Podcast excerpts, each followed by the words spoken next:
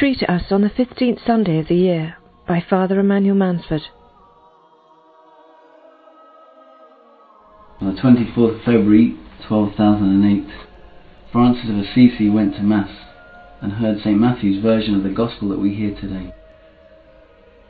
Provide yourselves with no gold or silver, not even with coppers for your purses, with no haversack for the journey, or spare tunic, or footwear, or a staff.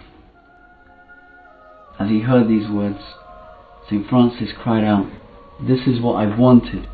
This is what I've been longing for with all my heart.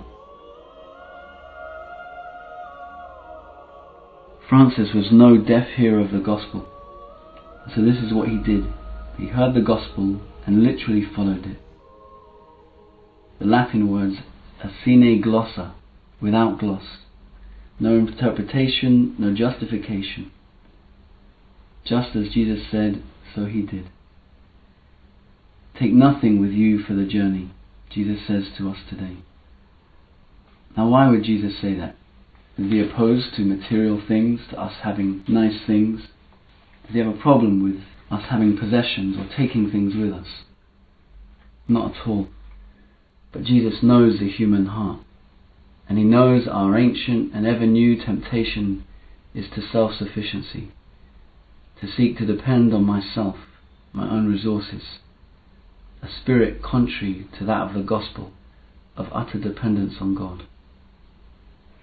So when he sends out the twelve, his closest friends, they are to take nothing with them for the journey. Nothing. So that they can learn that their Father will provide.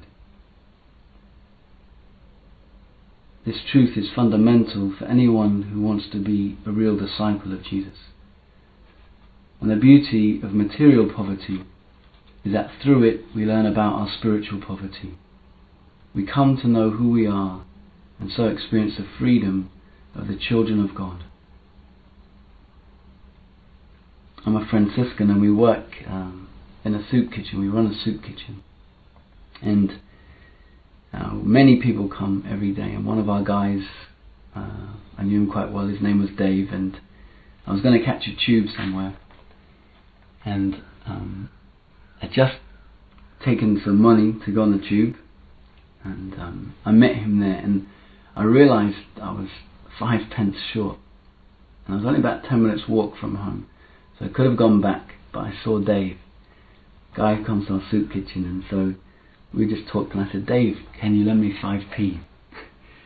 And he laughed and he said, shoes on the other foot now, brother.